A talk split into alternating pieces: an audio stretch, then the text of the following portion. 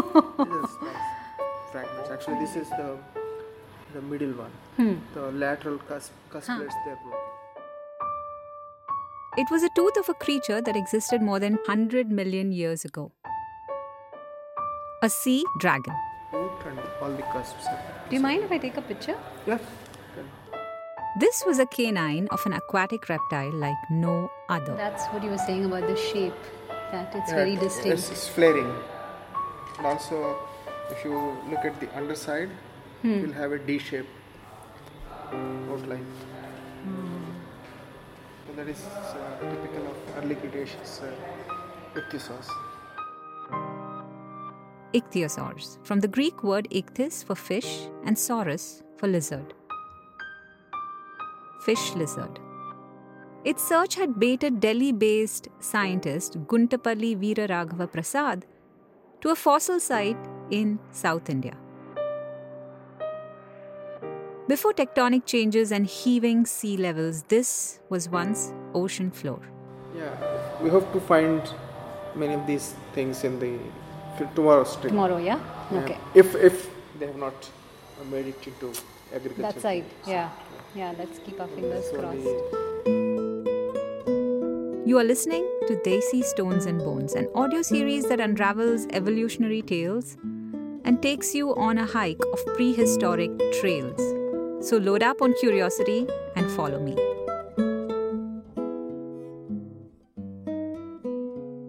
The excitement was infectious. We were, after all, trying to rummage for a creature with no resembling counterpart in today's world.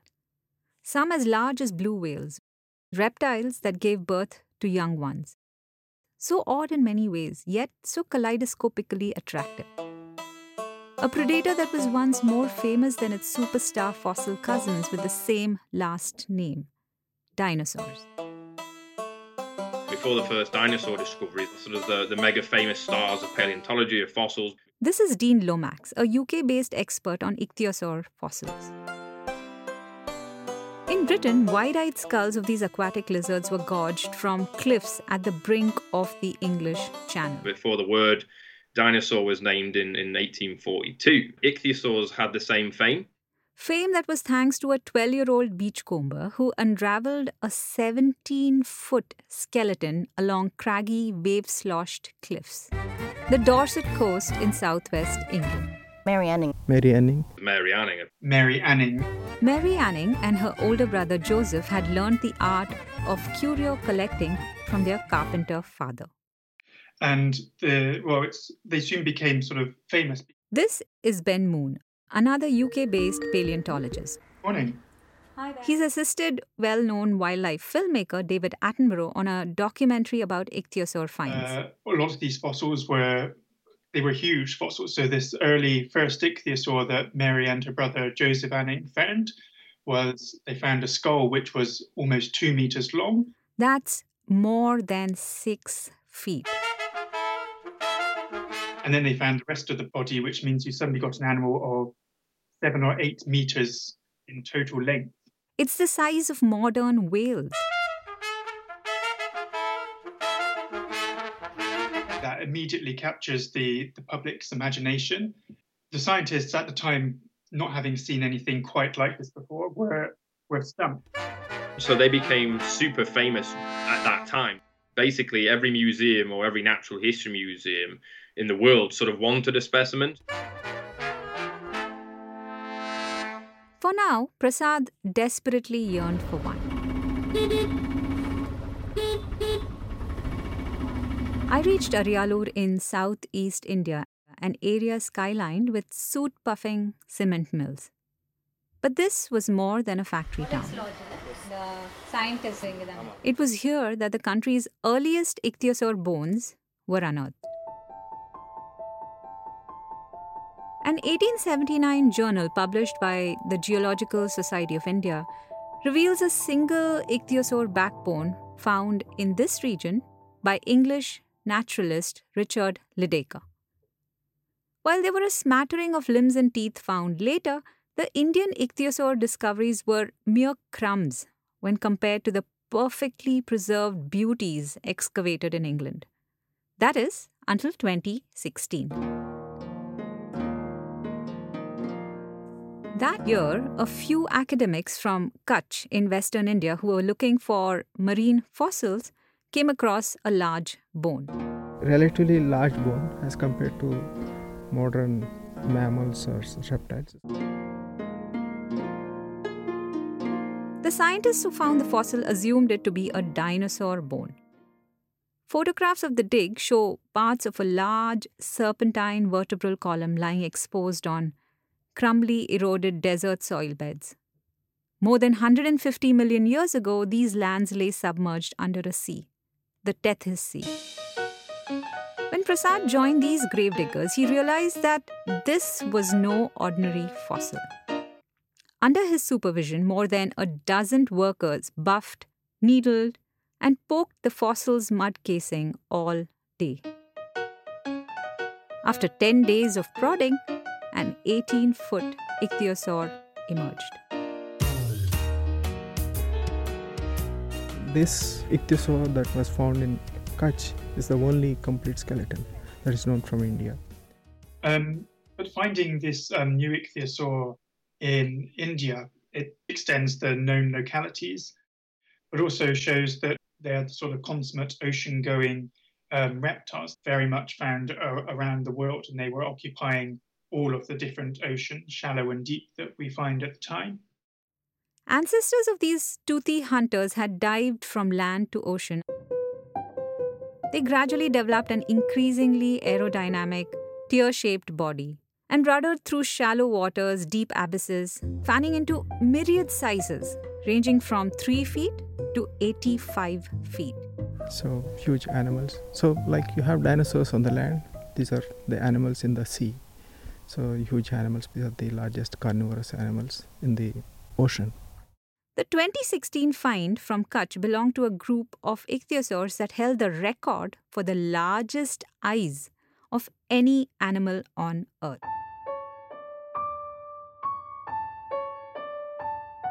Big eyes are particularly useful when you're working in the darker or gloomier habitats and to be able to spot prey in the gloom when they may not be able to spot you.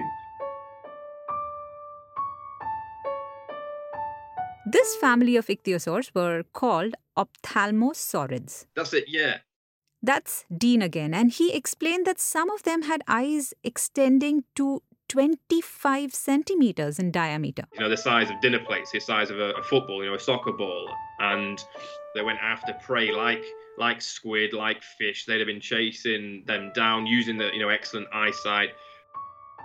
Unfortunately, the scientists who found the bones in Kutch and Prasad who identified it ended up having differences. They couldn't come to a consensus on how to continue working on this amazing ichthyosaur find.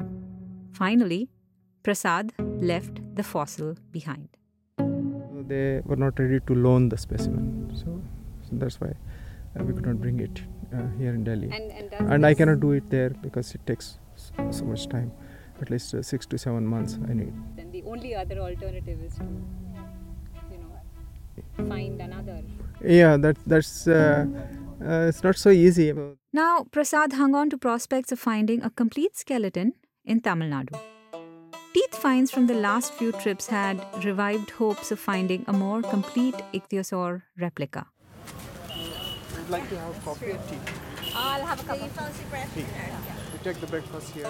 After a good night's rest and some breakfast, we plan to set out to few of the sites listed by the 19th century British geologist Lydekker in his journals.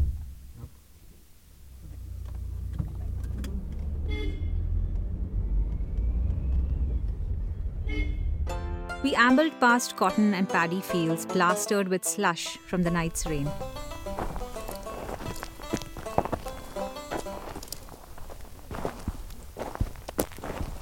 There were barren patches where fossil squid shells, belemnites, lay like emptied magazine bullets.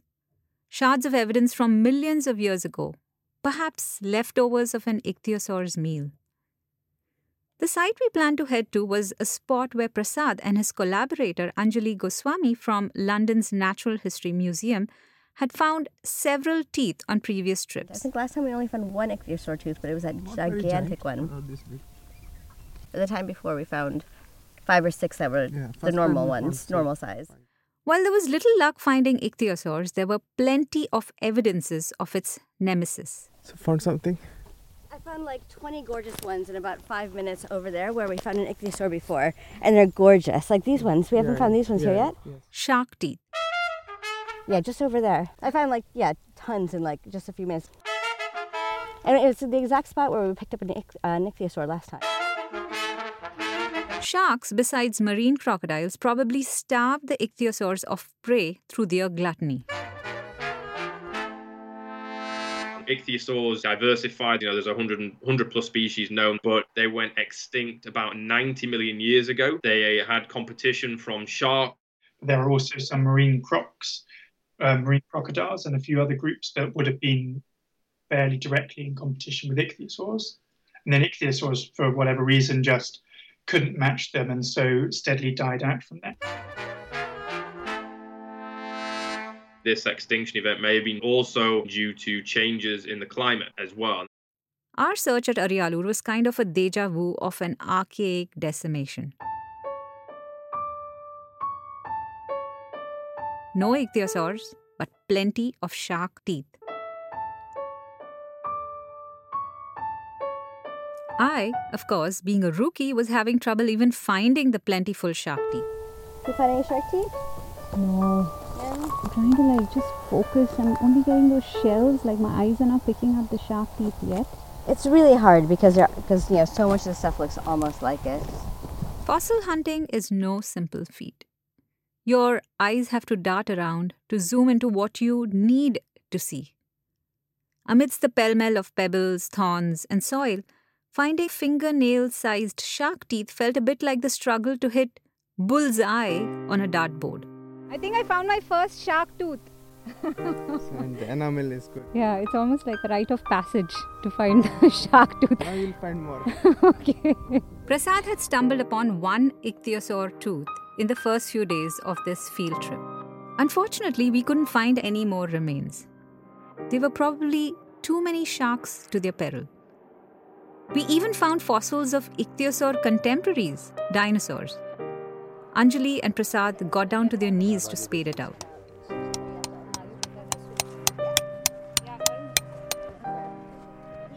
Prasad would have to return to Ariyalur in order to realize his dream of finding a fossil as complete as the one found in Kutch. He knows it will be hard. Uh, uh, it's not so easy. I mean to find uh, such a complete skeleton quite often. So you find once in a time, once in a while. So. Thank you for listening. Until next time, bye bye.